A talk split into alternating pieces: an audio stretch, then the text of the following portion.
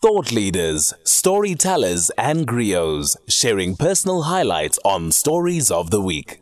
So we move on to our next story. And as you may have heard, there's been a significant rise in the Omicron virus. Uh, around the country and around the world, and specifically in Gauteng right now as well.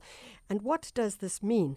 The first cases of Omicron were detected in the Tshwane district and coincided with a sharp rise in new infections heading the onset of the fourth, uh, uh, fourth wave in Gauteng.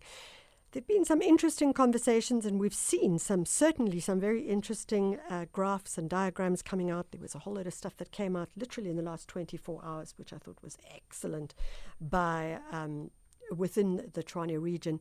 And on the line, we've got Dr. Fareed Abdullah, who's the director at the Office of AIDS and TB Research of the South African Medical Research Council. Dr. Abdullah, thank you so much for joining us. Uh, morning, Michelle. Thank you. And can I just say that you need to speak a little louder, please? I need to speak a little louder. Yeah, that's perfect. Thank Is you. Is that perfect?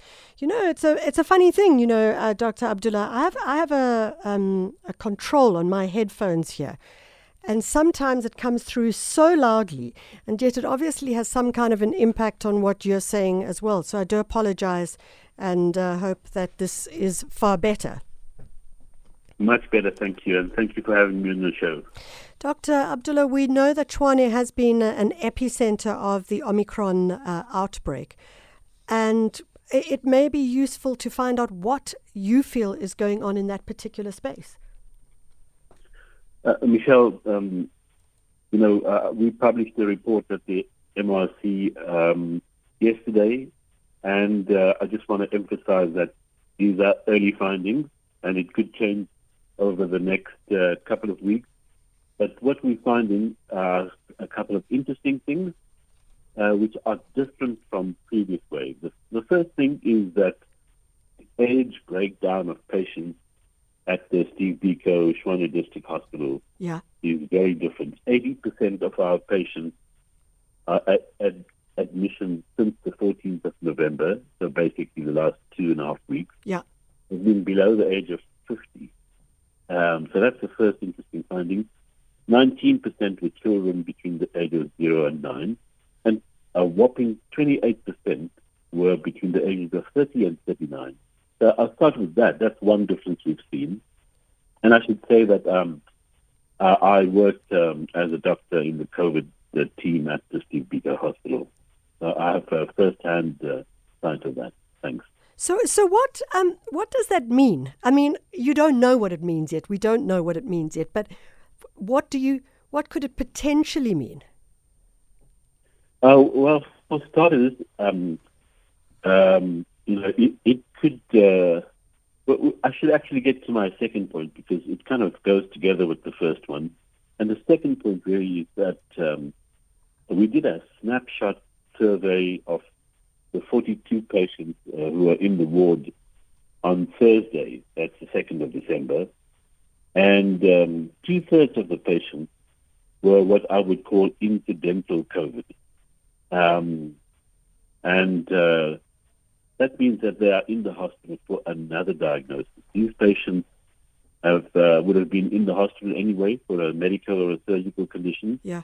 But they have uh, tested positive for COVID. You know, we test everyone who comes to the hospital before admitting them into any ward. And what we found that two thirds are in the COVID wards are are not on oxygen; they are on room air so they're COVID positive and they have to be treated in a COVID ward, but not for the COVID pneumonia. They are incidental pneumonia, uh, incidental COVID. And, and so, so uh, uh, putting that together with the age, I think it's starting to show that um, um, that basically this variant is probably much more transmissible than than previous variants, and that yeah. um, you know uh, everyone is just uh, uh, the the level of infection is much higher, and so we're seeing this in all the different population groups in the hospital and in the community, and that's borne out by the the case numbers in Tshwane. You, you've seen that the case numbers have just grown exponentially over the last uh, couple of weeks, ten days especially. In the last five days, there were 10,000 new cases recorded in, in. So, you know, uh, Dr. Abdullah, it, uh, one of the things that I saw when I looked at some of the graphs and information that came out of um, the Tshwane district and the hospital was, th- I mean, let's call a spade a spade, that you, you, you broke down those who were vaccinated and those who weren't vaccinated. And then there were those who you did not know if they were vaccinated or not. And then I started to wonder um, are you able to ask a patient, have you been vaccinated? I mean, I don't even, know I mean, I'm, i know I sound a bit dumb saying that, but how does that work in a hospital? Yeah, so, so great question, uh, Michelle. Um, and I'm, I'm glad to see you actually read the report. I, I spoke to a journalist yesterday only read page one. Um, uh, so, so yeah, uh, uh, uh, we, um, you know, we meant the record on the hospital records if a patient is vaccinated or not, and um, that hasn't really been well done. So what, what I did on Thursday is I, I went and talked to each of these patients um, at least um, 90% of them. Four of them were too ill to talk. And I, I, you know, asked each one of them if they were vaccinated or not. Uh, in addition to that, we've started recording now as patients get admitted, uh, whether they're vaccinated or not. And as you've pointed out, a couple of interesting things on the vaccination front. So, firstly, of those 42 patients, uh, only six were vaccinated. Um, and um, out of the total, that's 14%. But as you said, there were eight where we couldn't identify whether they were vaccinated or not. So for the patient who is in ICU, obviously we can't talk to that person. There's a child uh, in the ward who, you know, we assume is unvaccinated. So if you count um, of those who knew whether they were vaccinated or not, six were vaccinated, uh, 24 were not. That's about 20 percent. That's quite a low vaccination rate. So yeah. the question does arise uh, if the uh, clinical picture we're seeing, which is more younger people, um, is due to the vaccination. And, you know, there might be a, a marginal effect, that's my opinion. Because in Gauteng, 57% of 50 year olds and above have been vaccinated. Wow. And uh, 34% of 18 to 49 year olds. So, you know, this is, is a difference, but 50, it, it wouldn't account for this entire thing. But the, the points um, uh, to, to, to the conclusions to draw is one, vaccination is still very low. So that's a huge yes, that, problem. That would have been my you point, know. first point as well, yeah. Yeah. Um, secondly, uh, uh, the other thing, which, you know, they, it's too small a sample to really draw a conclusion from, yeah. is of the nine patients who had COVID pneumonia, all were unvaccinated. All of them were unvaccinated. The ones on oxygen with COVID pneumonia, all were unvaccinated. So, you know, that's something to say. And the point is, you, you first of all, you don't want to end up in hospital, but second of all, you definitely, as far as I'm, I mean, and, and I stand to be corrected on this because this would be my own anxieties. I don't, wouldn't want to end up on oxygen or intubated because that's uh, a very severe response. Well, exactly. Uh, you know, uh, uh and and uh, my my colleague uh, at the MRC, Professor Glenda Gray uh, you know, says that they're seeing the same thing when they followed up the health workers who were on the Sisonke trial. They, yeah. They're showing, and I think they will publish it quite soon, if not already published, uh, that, uh, you know, there's a big difference between those who are vaccinated and those who are were not, those who got the booster and those who didn't. Um, so clearly, vaccination is protective. All the experts in this area agree that you know the vaccination really does uh, prevent severe disease. Yeah, and may, is, however, may minimize the, may minimize about this, symptoms. This new uh, Omicron, right? Does it cause more severe disease? Does it cause less severe disease? And once again, I keep emphasizing it's too early to say, but we, we noticed a couple of things already. So the first thing is that um, the, the number of deaths were lower than in the last two weeks compared to the last two years, to the last 18 months. Okay. Yeah. Uh, so um, in the Steve Biko and Tshwane District Hospital, which is one complex, and I, and I, I acknowledge that it, it's one hospital, so it could be slightly different elsewhere. The number of deaths was about seven percent, compared to seventeen percent over the last two years. Uh, but that could change over the next two weeks. But days, you know, for now, it's not st- statistically significant, but, but that's the number.